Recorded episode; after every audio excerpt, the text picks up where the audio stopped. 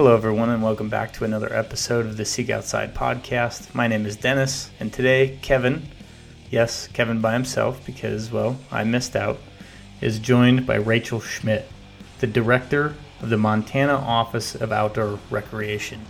Rachel and Kevin go in depth on what outdoor recreation means at the state level, how it is tracked, and what it means for the economy. So, without further ado, please enjoy this conversation with Rachel Schmidt. Hey, this is Kevin with the Seek Outside podcast. Today we have Rachel Schmidt with us. How are you, Rachel? I'm doing fantastic. How are you? Good, good. You know, I will admit it. I was actually loading up my car to go fishing uh, about 10 minutes ago um, because, and I know we had stood you up one time on a podcast, but I thought then I thought I heard Dennis mention I need to reschedule it next week. Um, when I was at the shop the other day. So I thought this had been rescheduled for the normal Tuesday he's been doing stuff. So I was all loading up my car, just getting ready, and my phone comes up and says, podcast, uh, you know, in eight minutes. And I was like, whoa, I can't stand Rachel up again. Although if it was for fishing, I absolutely would have totally understood and been totally okay with it. Oh, okay. But I would feel really bad about that. So anyway, you know, I went on a really long hike yesterday and my calves are killing me. So I figured waiting in a really cold stream will help. Nice. So that was that was the reason. That's I was good like, strategy. yeah, it would be like ice, right? Um, Yeah. Take a down day. So anyway, why don't you go ahead and tell us a little bit about what you do? Yeah, absolutely. So, again, my name is Rachel Schmidt, and I currently professionally am the Montana Governor's Office of Outdoor Recreation. I am the director of that office and actually helped the governor create that office three years ago. So what do you do in that role? Is it uh, like I, I know I know Luis, right? It was it was similar um, in Colorado. I know. I guess it's Nathan. Hay Yep? Nathan. Yep. Yeah, Yep. I I don't know him, so I've never had any contact with him. But Luis came to our uh, shop one time, and we had a conversation. We went through and kind of kind of showed him around and talked about a bunch of things. But what what does being working under the governor as the director of the Office of Outdoor Recreation? What does that entail? Yeah, so this is a it's a big umbrella, but I can summarize it I think pretty effectively. Um, so it's my job to grow and enhance the outdoor recreation economy, and that economy, as I define it, and you'll have to if you hear some like jingling and stuff in the background. I've got a new baby bird dog, um, German wire hair that is racing around my house, so you'll have to forgive that. Um, so the outdoor recreation economy is are the you know gear and goods manufacturers like yourself at Seek Outside. There's also the um, experience manufacturers. So I would qualify you guys as being that direct core industry that is the outdoor recreation industry. And then surrounding the outdoor recreation industry, you have this really um, like individual DIY experiential based economy which is all of us out there doing what we love to do. And so, whether that's a resident of our state and we're out recreating on rivers, we're out climbing mountains, we're out hunting, we're out fishing, or if it's us going to a different state and participating in what we would call our, you know, non-resident um, travel um, portion of tourism, um, that is the kind of the core economy of the outdoor recreation um, the core outdoor recreation economy. Um, and the Office of Outdoor Recreation, um, actually, Utah was the very first um, Office of Outdoor Recreation, quickly followed by Utah, Washington, and then Montana. I was the fourth office to be created in the US. There's now, I believe, 19 of us across the United States. We are not bound by geographic region or by political party. You are finding offices of outdoor recreation in in you know democratic states in republican states all over the place. Um, also in the north south east west all over the place. But how i can kind of summarize it in kind of a, a, a rough parallel would be that you know at the turn of the century or before as state economies really morphed and shaped together you know, a lot of people found that, you know, agriculture, very important part of a lot of states' economies. So oftentimes there was a Department of Agriculture um, developed within those states. And it's their job, just like it's my job, to look through everything through the lens of outdoor recreation, whether it be existing state agencies, federal state partnerships, um, economic development issues. So, looking at everything only through the lens of outdoor recreation to make sure we're doing everything we can to support, grow, and enhance that segment of our economy.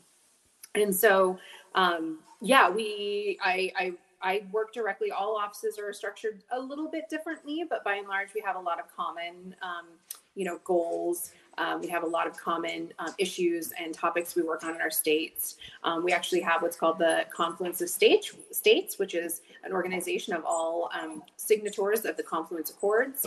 Um, and that helps us work together to share best practices or work together on national issues. Um, as it affects outdoor recreation on the ground. And a lot of times, you know, we talk about outdoor recreation for sure, and you know, it's it's a segment of our economy. But we really look at outdoor recreation. There's very unique infrastructure that go to support that segment of our economy, and that is our vast open spaces, whether they be public or private access so open spaces, um, healthy habitats, healthy mountainsides, healthy habitat, healthy water, and then also the access to those, whether they be formal or informal, part of the infrastructure. So we've got trailheads, parking lots, campgrounds, um, you know, trail systems. So it's not just about the you know infrastructure that we create with our hands and shovels and picks and pavement. Um, it's also about that broad landscape that supports us all going out and doing what we're doing. So oftentimes when you know different segments of the economy will talk about the infrastructure that supports them. When i talk about the infrastructure that supports the outdoor recreation economy it's it's that that i was just talking about. So it's a it's a little bit different beast. Now correct me if i'm wrong here because i'm probably going to say some things that aren't quite correct or are ill informed just consider me kind of ignorant. But a few years ago there started to be a tracking of the jobs in the economy much more um, along the outdoor recreation side. Yes. And that helps to validate the importance of the public lands and the places to recreate um, to the decision makers Absolutely. as well. Correct. So it really helps conservation in that way. If you say, look, we have 24 million people coming to Montana using these public lands.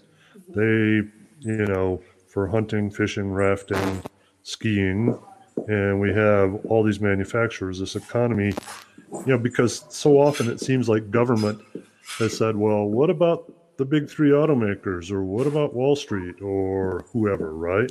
Mm-hmm. And they haven't really paid attention to that there is a lot of money spent in going outside, recreating, vacationing in beautiful places and stuff like that. Is that a pretty correct statement?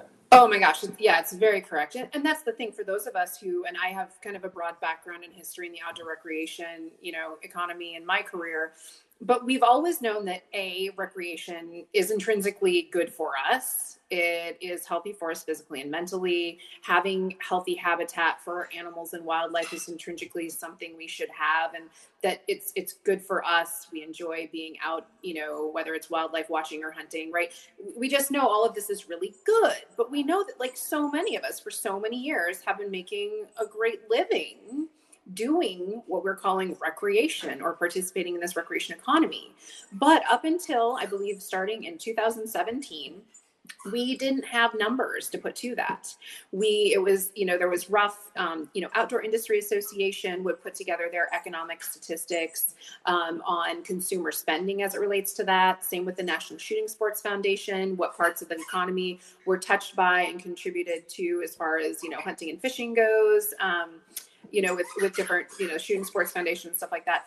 So we've had all of these rough numbers, but what happens inevitably is that when you talk about consumer spending, say with policymakers as it impacts that, it's like, oh, it's just another trade organization, you know, touting, you know, what they do and how they're important and flexing their muscles. And well, we don't have, that's not really verified information. You know, they're just inflating things. And it was like, oh, well, if that's how you're going to play, you know, everybody was getting better and better with their numbers. So in 2017, was it 16 or 17? Sorry, my years are wrong. There was passed what's called the REC Act. And that basically required the US government in the Bureau of Economic Analysis, BEA, to go in and actually calculate numbers. So if we know what, you know, what contribution, say agriculture or timber, which are other renewable, sustainable, you know, forms of of the economy you know what can they what do they contribute um, you know to the economy from the BEA, we're going to have the same information. So I believe it was Valentine's Day in 2018. Super awesome. We got um, information as it relates to the U.S. economy, what part of the U.S. economy is contributed to outdoor recreation, and we found out that 2.2 percent of the U.S. of the U.S. GDP is directly linked to outdoor recreation.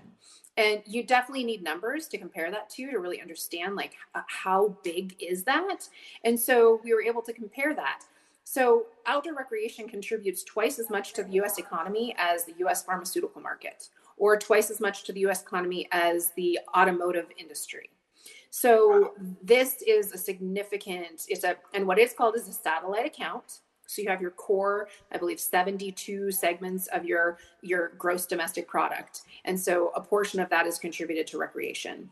So we got all that information, and it's like, whoa, wait a minute. So we're not just talking about we love this. This feels good. We know this is right. We know that this is a, a, not only a part of our economy, it's a part of healthy communities, it's a part of economic diversification.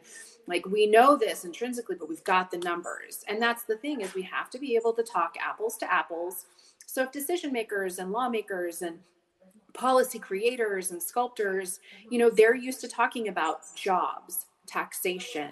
They're used to you know consumer spending. We need to speak the same language as they do. And so now we have those tools. And not only do we have that that you know information on the national level this year they gave us the gift of a state by state breakdown. So for me in montana 5.1% of montana's gross domestic product is contributed to outdoor recreation so understanding you know how this plays an integral part in our economy and this is um, you know, this is amazing economic diversification for so much, not, you know, all over, you know, but especially in the West. And it's this beautiful symbiotic map when you look at the different layers and the different things that they measure. There's not a single portion of the United States that is not very significantly impacted. So, for those of us in the West, so you're down in Colorado, I'm up here in Montana, and we are so rich in experience. We're rich in experience. We have the going and the doing and just the the amazing open spaces and the vast tracts of public land or you know block management public private partnership national parks. And you have many manufacturers for sure located here but then you think of like oh well certain parts of the us might not have that but what they have is the big time marine boat manufacturing. They've got the you know big manufacturing stuff.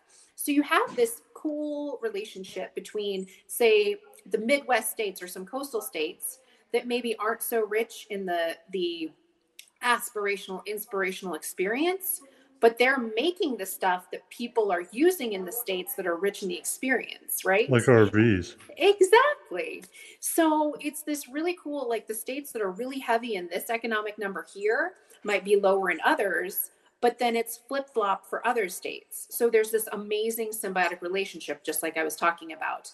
We need each other. We need each other.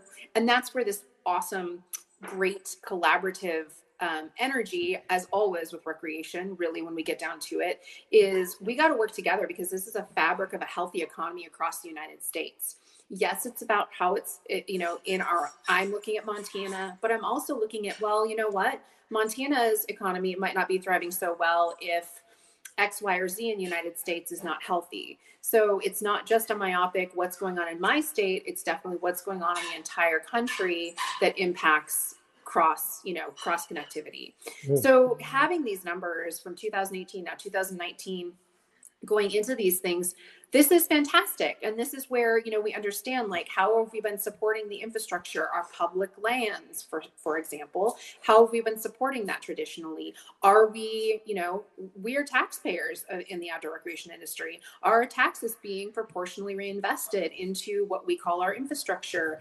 Um, you know how can we look at that and it's manifesting itself right now with the great american outdoors act.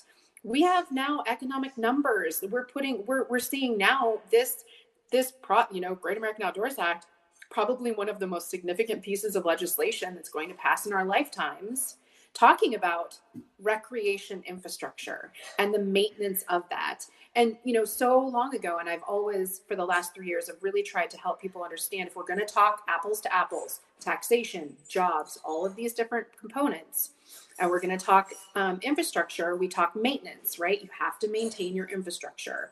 And along the lines of how we morphed along, we call the maintenance of our infrastructure stewardship and conservation. So when you have companies out there talking about we need to support conservation, we need more conservation, now it's it's helping policymakers that aren't entrenched in this understand oh when people say conservation what they're talking about is maintenance of infrastructure and so it just helps, you know, frame up the conversation in different ways that people have not thought about. And I think that that has significantly resonated or, you know, resonates with with our with our lawmakers and we're seeing it as we speak right now.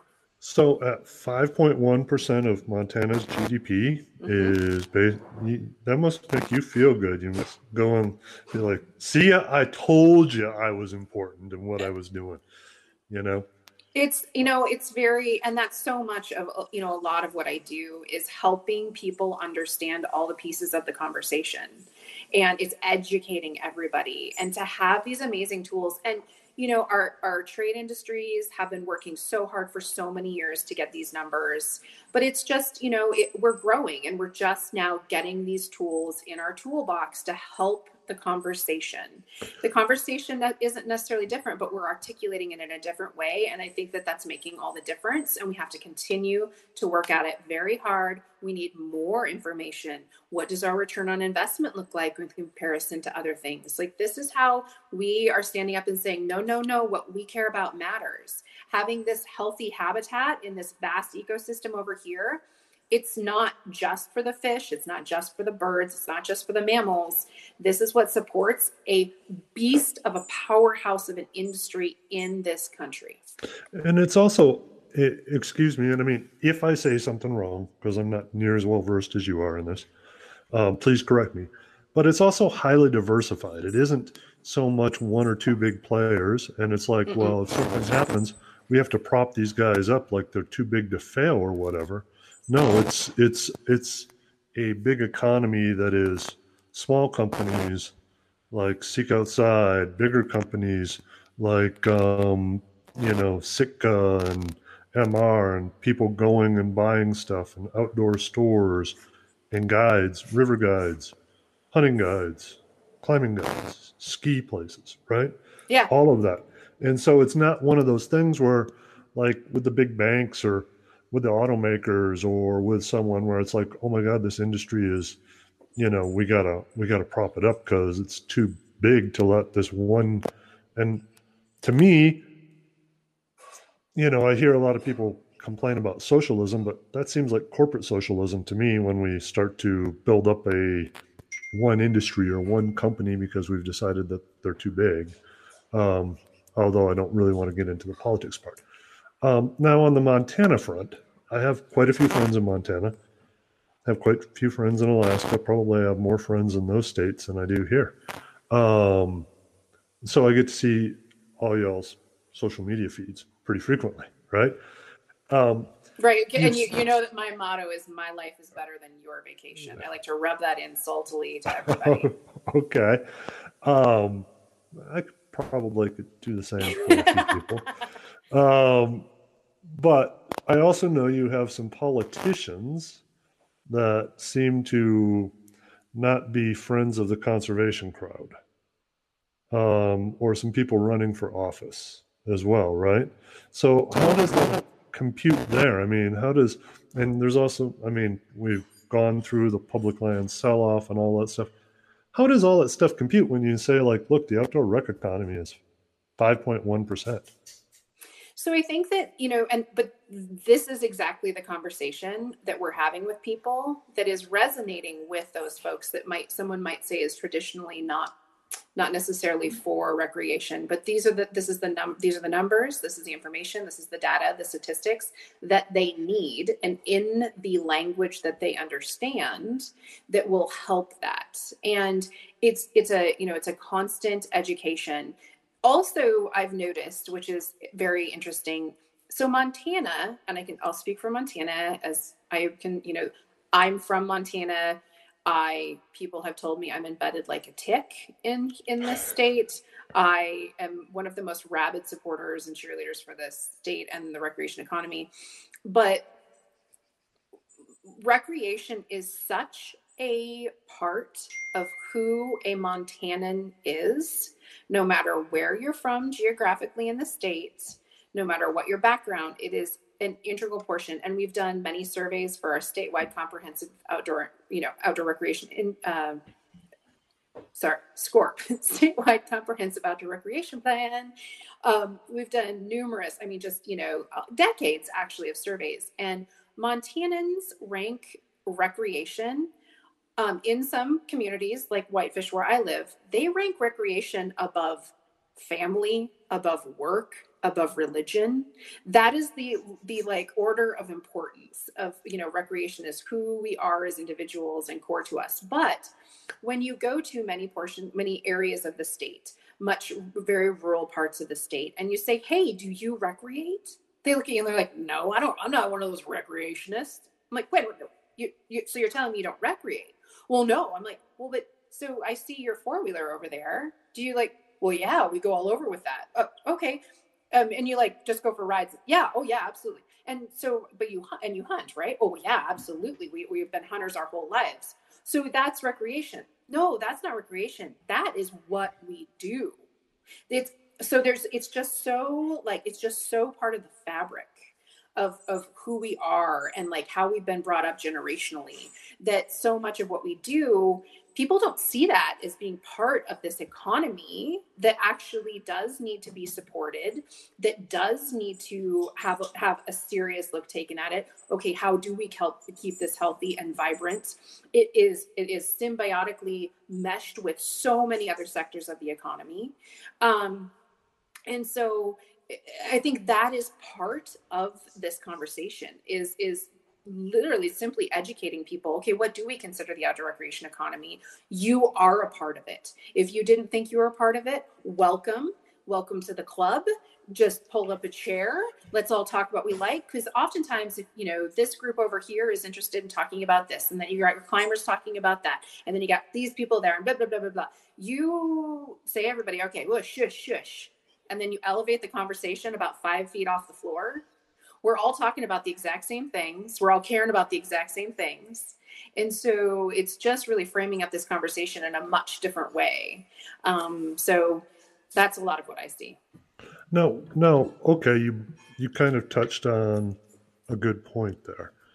Um, like taking out your toy hauler with your with your ATVs in it, that is outdoor recreation. Even if you don't consider yourself to be like the backpacker or the climber or whatever, mm-hmm. right? Um, but what about within the groups? Um, because mountain bikers want access to everything. They want to, they want to, you know, my son would, you know, Owen, and he wouldn't now, but at one point he was like, open the Bob Marshall up to mountain biking. That would be awesome, you know, because he's so into mountain biking, right? Um, likewise, climbers have a little bit different thing, and it's not it's not dissimilar to what goes on within the hunting community too. I mean, some people, you know, view hunting as one thing. Some people are like, no, I don't use bait or anything. That's not the way I hunt, right? Yeah. I, you know, so how do you how do you put those things together and get them to be cohesive. It really and and this is this is part of what you know my office and so many other people all over the country are working on. You do have so the fabric that is recreation, like everything in there, is such a diverse, broad mix of interest, uses, everything, right? If you look at, you know, like if you go to my website or if you go to Outdoor Industry Association, you know, and what you what we classify or you know Bureau of Economic Analysis, what we classify as recreation is just this like massive list, and we all have our little thing, right? We, um, although I, much more anymore, especially in our northern states, there's no such thing as like a one trick pony. Like we all have so many, like I have so many acti- I have so many hobbies and activities and recreation styles and things that I like to do. I I cannot find even enough time to do that. But it's it's helping everybody it's educating each other really first and foremost. Because oftentimes you do see a pile of user conflict. That is something that you see a lot. Our fish and game agencies our recreation management agencies within our states our federal land managers see so much of this. And you have these competing interests. And yes a lot of times these competing interests on the ground are in conflict and they're arguing over one little tiny thread of something. And you say okay i understand. I identify that yes this is a problem for you. We we understand from your point of view. Okay yep we understand from your point of view. But let's stop this conversation and let's elevate it to 35,000 other things that could really impact your ability to do what you want to do right now. And so it really is. We need to elevate that conversation and look at like hey what is it that benefits us all and what is it that threatens us all? So let's elevate the conversation to that point. Identify where where we see eye to eye and work on things. If we can make sure that that foundation is strong vibrant and we then can look at the little tiny itty bitty things to really complain about we've won. This is great. Like we we we have it taken care of. But the, yes i understand the user conflict is a real challenge for me, I'm focusing in my state. Um, there is a document actually that was produced by the Montana Wildlife Society um, almost 20 years ago, and it's called the, the Effects of Recreation on Rocky Mountain Wildlife. And that is a document that needs to be updated with all of the new information, scientific information, and facts and data out there. But at least we need to start going to spaces where we can have a conversation from some sort of a joint level of understanding. Um, and I, I also find um, we, we need to do a better job of instead of like talking at each other and arguing about things is really trying to educate and listen. And i know that that's way easier said than done right? Like it, it in some situations it does it doesn't work. But i can speak you know i'm an avid hunter love hunting love angling. Hunters and anglers at the turn of the century um, we almost lost everything and so the North American model of conservation was really built out of hunters and anglers and other folks, right? Like we almost lost everything. We fought super hard. We worked really hard to, you know, bring wildlife back, to have space and access like we do. And what's amazing is that this recreation opportunity, like there are so many what I would call infantile forms of recreation. They're out there passionate, loving what they're doing but they don't have the knowledge or the history of what they have, how they got it in the condition that they have it. So many of those folks just don't understand the broad background behind that.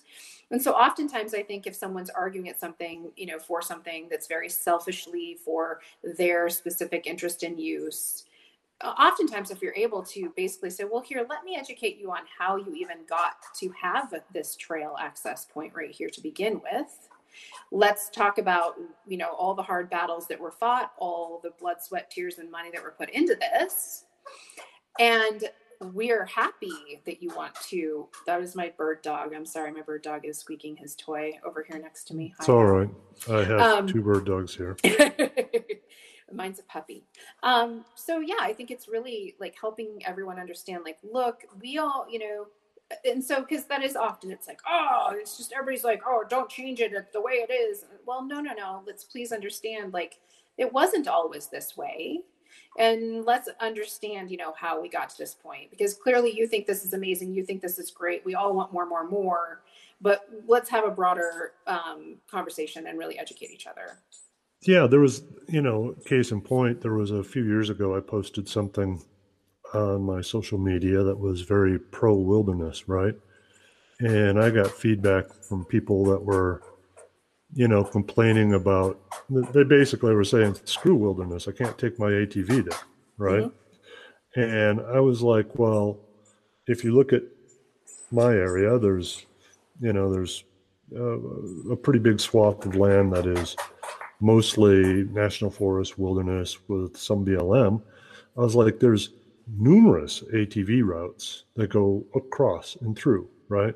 And as much as, and I'm totally fine with you riding your ATV on those routes, but as much as you have the right to have routes through these gorgeous places, I have the right to go in places that are pretty much unencumbered by, you know, modern man. You know, they're they're pretty much much closer to the way they were hundreds of years ago. Oh, by the way, a quick update. Dennis just sent you an update for the podcast to reschedule. this, is going, this is going to be our Let's Make Fun of Dennis podcast.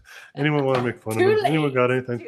Um, so I told him, never mind, we're already on the podcast. So, um, anyway, so what about things like there used to be areas like, okay, I'll take a, I'll take an example. There's a couple beautiful hikes around here, right? And maybe 10 years ago, Backpacker Magazine put a photo of campsite from there and it said, Camp there now, camp here now. You know what I mean? Mm-hmm. And now it's probably less busy at a lot of shopping malls to go there.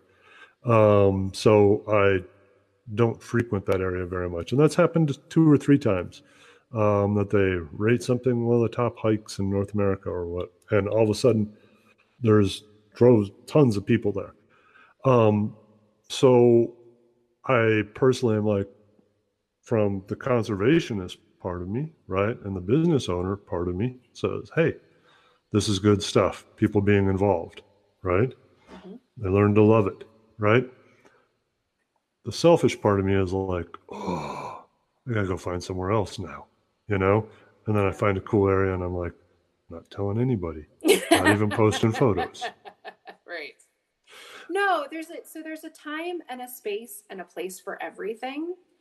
Um, just like you said, it, it, it's great. Um, you know, there's motorized, there's non-motorized, there's vertical trails, there's horizontal trails, there's I guess when we when people want to get into the weeds on that, I do like to elevate the conversation to say, "Wow, do you realize how lucky we are to be even having the conversation that we have over 600 million acres plus access to other spaces, places, and land to even have the conversation to begin with. Because this is not a luxury that almost any other place in the world has. Correct. So there's a time and a space and a place for everything. And I like I said, have a problem with gear. I have too much of it. No, there's no such thing. Let's be clear. There's no such thing. Um, but you know, we all have such diverse interests. And no, I don't think, you know, I, I don't think that that everything should be everywhere all the time because that's what we are we're, we're we have the luxury of having all of these different areas to work with.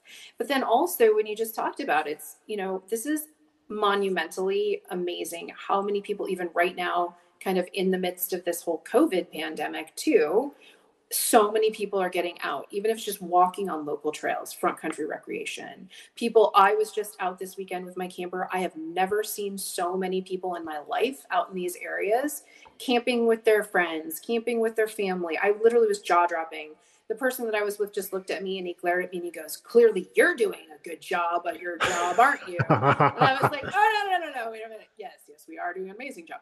But um it's you know, there it's also a conversation that we have to have too. You know, it's like you know, our recreation opportunities, whether it's a campground, whether it's a boating access with parking spaces, they were built to a certain capacity. Does that capacity mean that that's the carrying capacity for that space or that place? Or does it mean that we need to expand opportunity? And so it's this balancing act because anybody that says, by the way, I, I would promote that we end the conversation, and I'm constantly doing this. There's no such thing as a consumptive versus a non-consumptive user.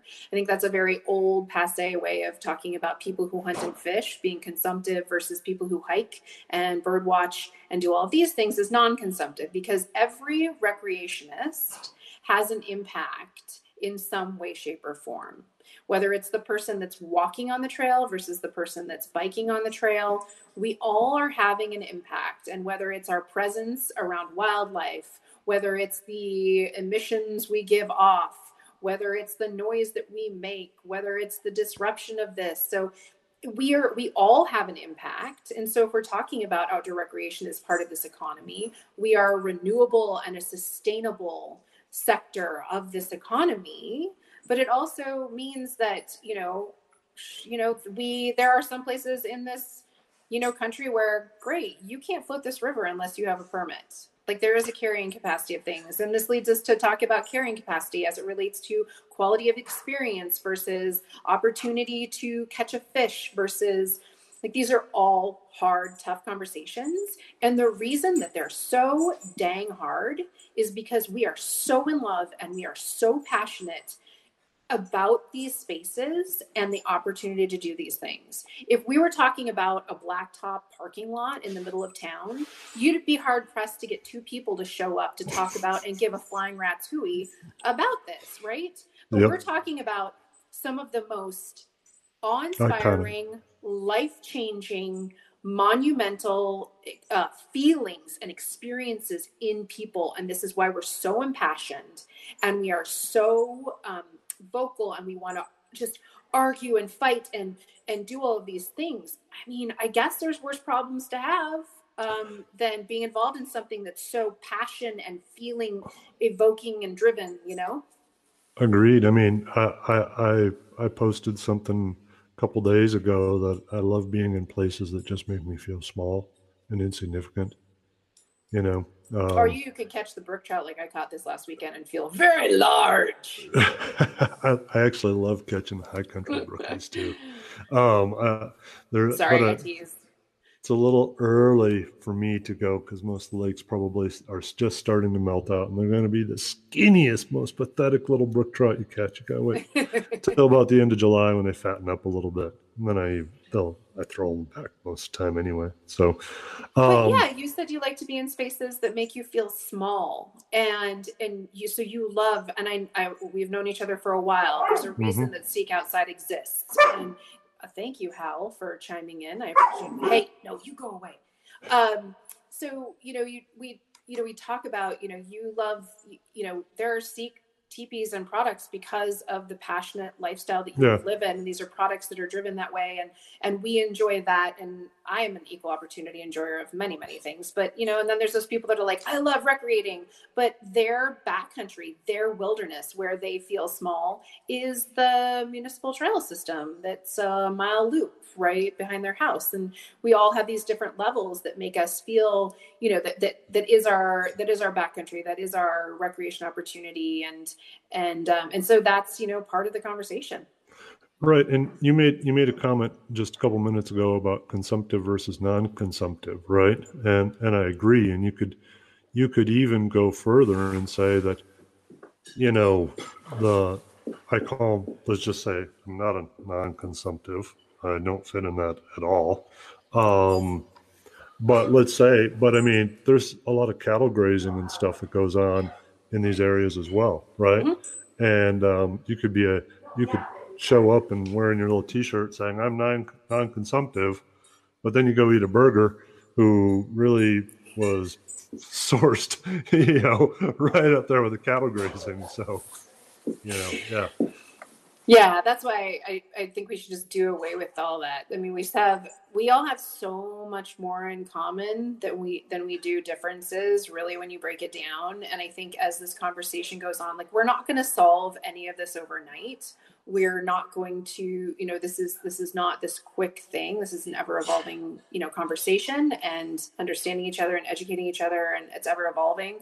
Um, but you know these are the conversations that we can have and and find so much more common um, than not yeah so you're back to your role that you that mm-hmm. you do your day job yeah. right is it is it highly political? I mean, did you find yourself like, wow, I have to be a politician now? Or are you really able to be yourself? I mean, at some, at some level, it seems within corporate structures or other things, things turn in from turn from more of doing something, right? To to that, wow, I'm just kind of trying to make everyone get along and, you know, check check these boxes and all this. It, so where does your role sit in that? No, so this is um so for those people that know me, I um yeah, I am who I am. I don't think I can ever be morphed into something differently, which is super funny. But you talk about so and okay, so this is the beauty about recreation. It doesn't matter what political party you belong to. Right. It doesn't matter all sorts of things. It doesn't matter how much money you have or don't have we are we all are recreating and we all oftentimes very different demographics cross paths and meet on a on a trout stream or we meet at a bar stool after an amazing hunt.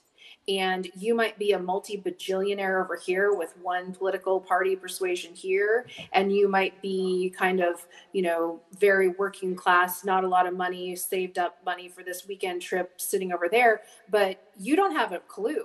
And you might be even be wearing the same camo and you belly right. up to a bar together and you start having this conversation about what you love and the experience that you just had and so it's no different. Like recreation is and and we talk we've been talking about this for years but for a long time this is you know this is where kind of we can let that stuff go. This is good for everyone. This benefits everyone. This is something we all should be able to get behind and support each other on.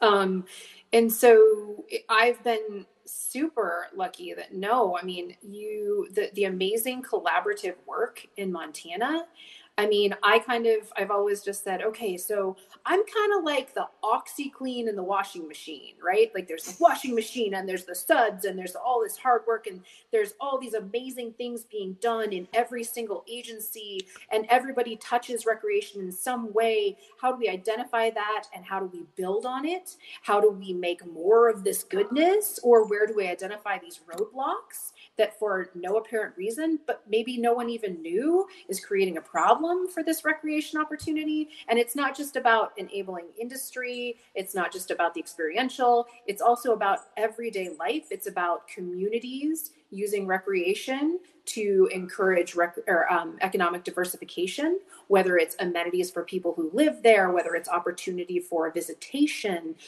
And so it's it it just like no matter how you slice it, I'm gonna, if someone wants to come at me with, uh, oh, this is not good in some way, shape, or form, I can go and I will go toe to toe with you and explain to you, actually, I do believe that you're wrong. Let me help and show you how and why. Um, and so I've been blessed and you know, I, honestly, I don't even know like how I could have come into this. I'm not, I'm not, when I told everybody I was going to, when Governor Bullock asked me if, if I would come work for him and do this, they were like, Oh, I don't know, Rach. I never really kind of got you pegged for a government job. You know, like I'm just a little bit out there. Um, not really an inside the box kind of a gal. Um, but this has been a tremendous place you know for those of us who are coming into these states and starting offices about outdoor recreation this is a blank canvas and this was an opportunity for me to come in and create something that was that is good for montana for the here and now and the space and place we're in that can then grow and morph and support the state as it evolves as it changes and so it's not often you get the opportunity to come in and, and prop up something that's so positive from every angle um, and it's the same in every state. And now it's an arms race to see who can have the coolest and best, you know, Office of Outdoor Recreation around the company. It's all or around the country. It's awesome. You know, it's um, and so yeah, I'm sure you have to rank high there. It's it's well, I like to say that Montana's better than everywhere else because it is clearly. Um, but yeah, and also for me personally, coming into the job you know a lot of people have said like well how you know what path can i take to you know do this work or it's like well hello? oh, you, oh sorry. oh, yeah. Go go ahead. Um, so for me you know all of the you know all of the different directors out there we have like all these really amazing eclectic diverse backgrounds. And pretty much there's one common thread that rides through everything. We are all some sort of river rat dirtbag style live in lift operator, you know, at our core, out of college, like guides or just river, you know what I mean? Like there's all this like this like foundation core. it, it, it seems to go counter against the whole um, political political working in politics. Yes, know? yes. And I'm sure, I mean, some of the things that I say, I'm sure people look at me and go, Can she really say that? Or, you know, like, but you know but we're being true to the the sector of the economy that we're working for we all come from broad backgrounds within the economy I have like this super weirdo, diverse, you know, background from the time I was, you know, old enough to tag along with my dad hunting before I could even hunt. Then I was, you know, I grew up in Whitefish, Montana, some of the most amazing skiing in the country in my backyard. Just assumed everybody had a ski hill like that in their backyard. You know, I was surrounded by one of the first wild and scenic river systems in the country. I, you know, my dad was a guide, a whitewater guide, a fishing guide, a hunting guide. Um, you know, we're constantly out recreating. I was an avid hunter. I was a competitive rifle shooter. My ultimate passion really in life is fly fishing to the point where I collect fly tattoos on my back. Um, I, you know, started working in fly shops when I was not even old enough to really pull a, paycheck legally. I do it for flies and gear. Um, and so you know it's i i just and you know i most recently i was eight years in the firearms industry i'm just you know just super in love with firearms and shooting and hunting and um, and then but i was also in the ski industry and worked in you know to promote the ski industry and adventure you know kind of stuff like that. So it's this like really random eclectic mix, but it's, you know, understanding like from a user's perspective and the passion that you feel, and then from the passion you feel that some people will take into a business. And then, right. you know, you said this is like the epitome of of small town America businesses, main street businesses, whether it's your retailers, your manufacturers.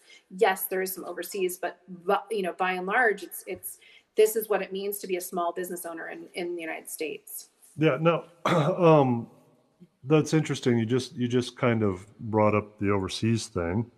Um, what are your thoughts on on a backpack tax? Okay, we've talked about on hunting. There's Pittman Robertson mm-hmm. and all that stuff. Um, there's been occasionally some people have said, well, maybe the rec people should put something into the into the kitty, right? But then, and you also mentioned Outdoor Industry Rec- Association earlier, and I know on their site they are specifically against some sort of the the name for it a backpack tax, right? Um, because they say our stuff is mostly made overseas and then it gets tariffed coming in. But it's like that really isn't something that seems like it's going to help uh, facilitate these wild places um, like Pittman Robertson does?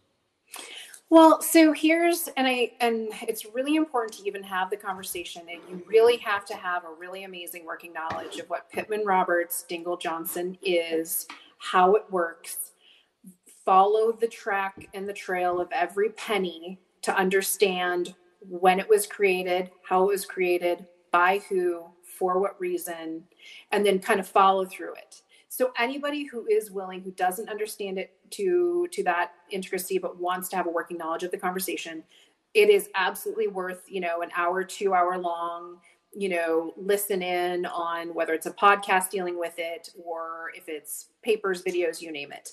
Because it was very artfully crafted when it when it was created for the different reasons. You know you've got the shooting side of things the fishing side of things and, and why. It for for what it is that is a very brilliant brilliant way to really um, you know uh,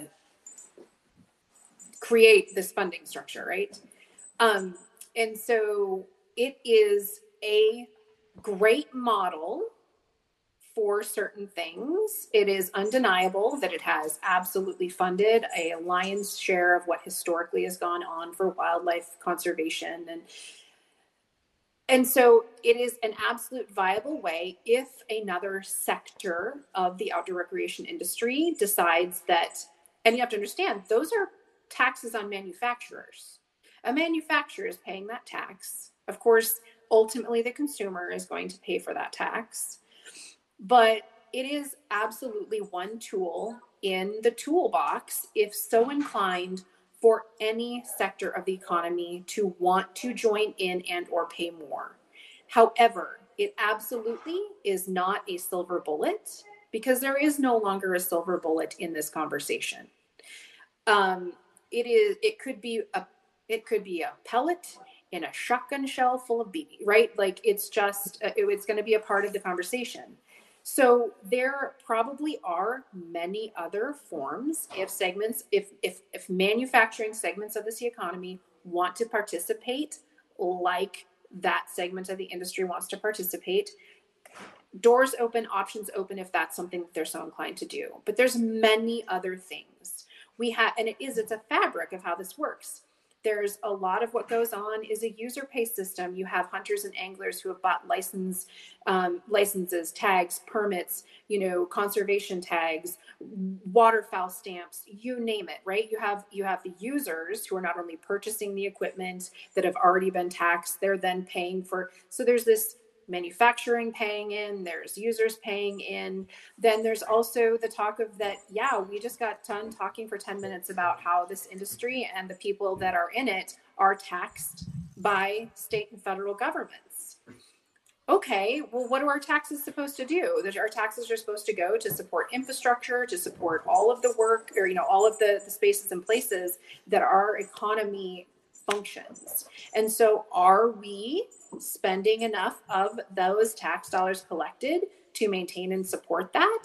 Are we giving our state and federal agencies the appropriate amount to go and maintain those those um, I want to say, but the experiences like we expect them to do it? And I would argue that probably not. No, because we're not looking at it in that way.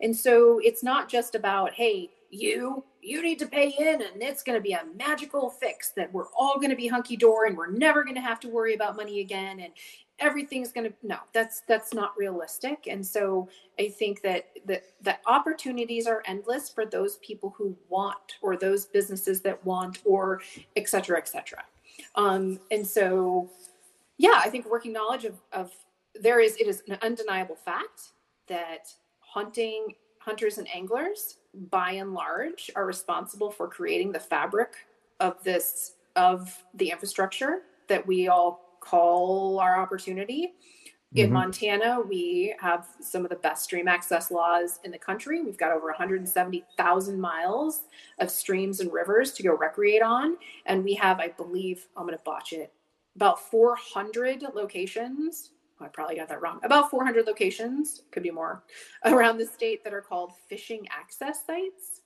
Well, are they really fishing access sites anymore? When they were put in, most people were probably going to go out and fish or duck hunt or whatever.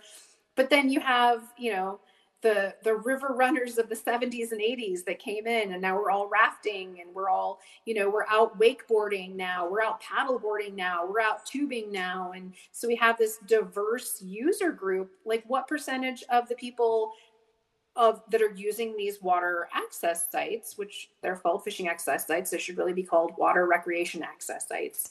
So you know it, it it's it's not a perfect system um, but we definitely, I mean, it's undeniable from every angle. We we need to definitely be supporting what we expect, and and we are all we all own these things jointly. These are all joint opportunities, whether they be state or federal. Um, you, your Forest Service land in Colorado is just as much mine as it is yours, mm-hmm. and so it's and it's just as much. Um, you know, Joe Smith that lives in the middle of Los Angeles, California, that's never set foot out of downtown concrete Los Angeles, it's just as much his as well. We all live in different places and we choose to live there for different reasons, but you jointly own that. And just because you're not there doesn't mean you don't have a right or you don't have the, the, um, the responsibility to take care of it. Um, so, you know, that's, it's, it's, complicated so, but beautiful. so so now one last question. Um, as part of your role, um, well, actually, two. Is your this one's a quick question. Is your role subject to political change? Um, you new so, governor? Um, yeah. So um, all the states, like I said, we're all structured a little bit differently. But I, my office of um, outdoor recreation is located in the governor's office of economic development because we do focus on the economic needs of segments of the industry. And so when you know, I basically work for Governor Bullock's administration. And so when okay. he is done and he is termed out, um, the incoming governor will pick a person to be in that role as well. And it could be you or it could be someone else. Correct. Correct. Okay. Um, then the other question is as part of all this economic stuff, is there any part that is recruitment to let's get more people out? Or are you just dealing with the natural numbers of what's going on and you aren't dealing with anything that is recruitment of people? I, I deal with re- recruitment on many levels. So whether it would be business recruitment, for economic impact in the state, mm-hmm. or whether it is recruitment of participation, absolutely. Um, recruitment of all sorts of kinds. But, you know, for example, you know, my um, Montana Fish, Wildlife, and Parks, they're really focused right now on the R3 conversation, the recruitment, mm-hmm. retention, reactivation. And so I uh, am working with them as often as they need me. Like, how can I help with this conversation? what can I do to help deliver some different tools for you all to work with? And so, absolutely, um, participation for sure. Awesome, awesome. So, how can people get in contact with you or find out more? Um, yeah, you, you bet. You can find out more about what I do or any of my counterparts in the states that have offices of outdoor recreation. Um, you literally can basically do a quick Google search, the you know Montana Office of Outdoor Recreation. It'll take you to my page, um, or with any state that has one. You can also go to a web page called the Confluence of States, and you can learn more about you know every state that has an Office of Outdoor Recreation that is part of the Confluence Accords, which is a common belief system, I guess you would say, goal system that we all have together. Um, and if you'd like to find more out about me and my amazing life that is better than your vacation, um, you are welcome to go to Instagram. I'm at MT, it's Montana Ray Ray, M T R A E R A E, or just search Rachel Schmidt and you'll find me. Awesome. Awesome. Thank yeah. you. Yeah. And you'll, you. yeah. My uh, my kid's obsessed. Of course, I've, of course, I've got to seek TP, um, and we pack it with us everywhere. Uh, but that's our new thing. Is like he's like, Mom, we're not doing the tent anymore. We're only doing the teepee. And I'm like, okay, here we go. So you'll, you'll be proud that my 11 year old is, is hauling the teepee around all over the state with us. Awesome. And, and I know if Hal is like my pointer, um, he will love the tent. You know, my pointer is born for sleeping in tents. So yes, he already he, the other day he figured out. Oh wait, I can crawl under here if mom doesn't put it down too tight. This is great. Yep. I'm like, oh, that's great. A, that, that's exactly what mine does. And I know uh, I don't know if you know who Michael Cravens is. He has a young pointer as well, and his pointer's always out in his tent and stuff too. Yeah, so, no, it's awesome. Yeah. No, that's our that's our bird camp base camp. So I'm pretty stoked about it. Mm-hmm. Yep. Yeah. Yep. So yeah. Awesome. Thank you for joining today. Oh man, yeah, thanks for having me on. And just give a shout if I can get you guys any more information or you want to talk about anything else. Sounds great. Thank you. All right, have a good one. Take care. Hey everyone, real quick before you go, I just wanted to say thanks for listening. And if you've been enjoying what you're hearing, please leave us a review wherever you find your podcasts. Thank you.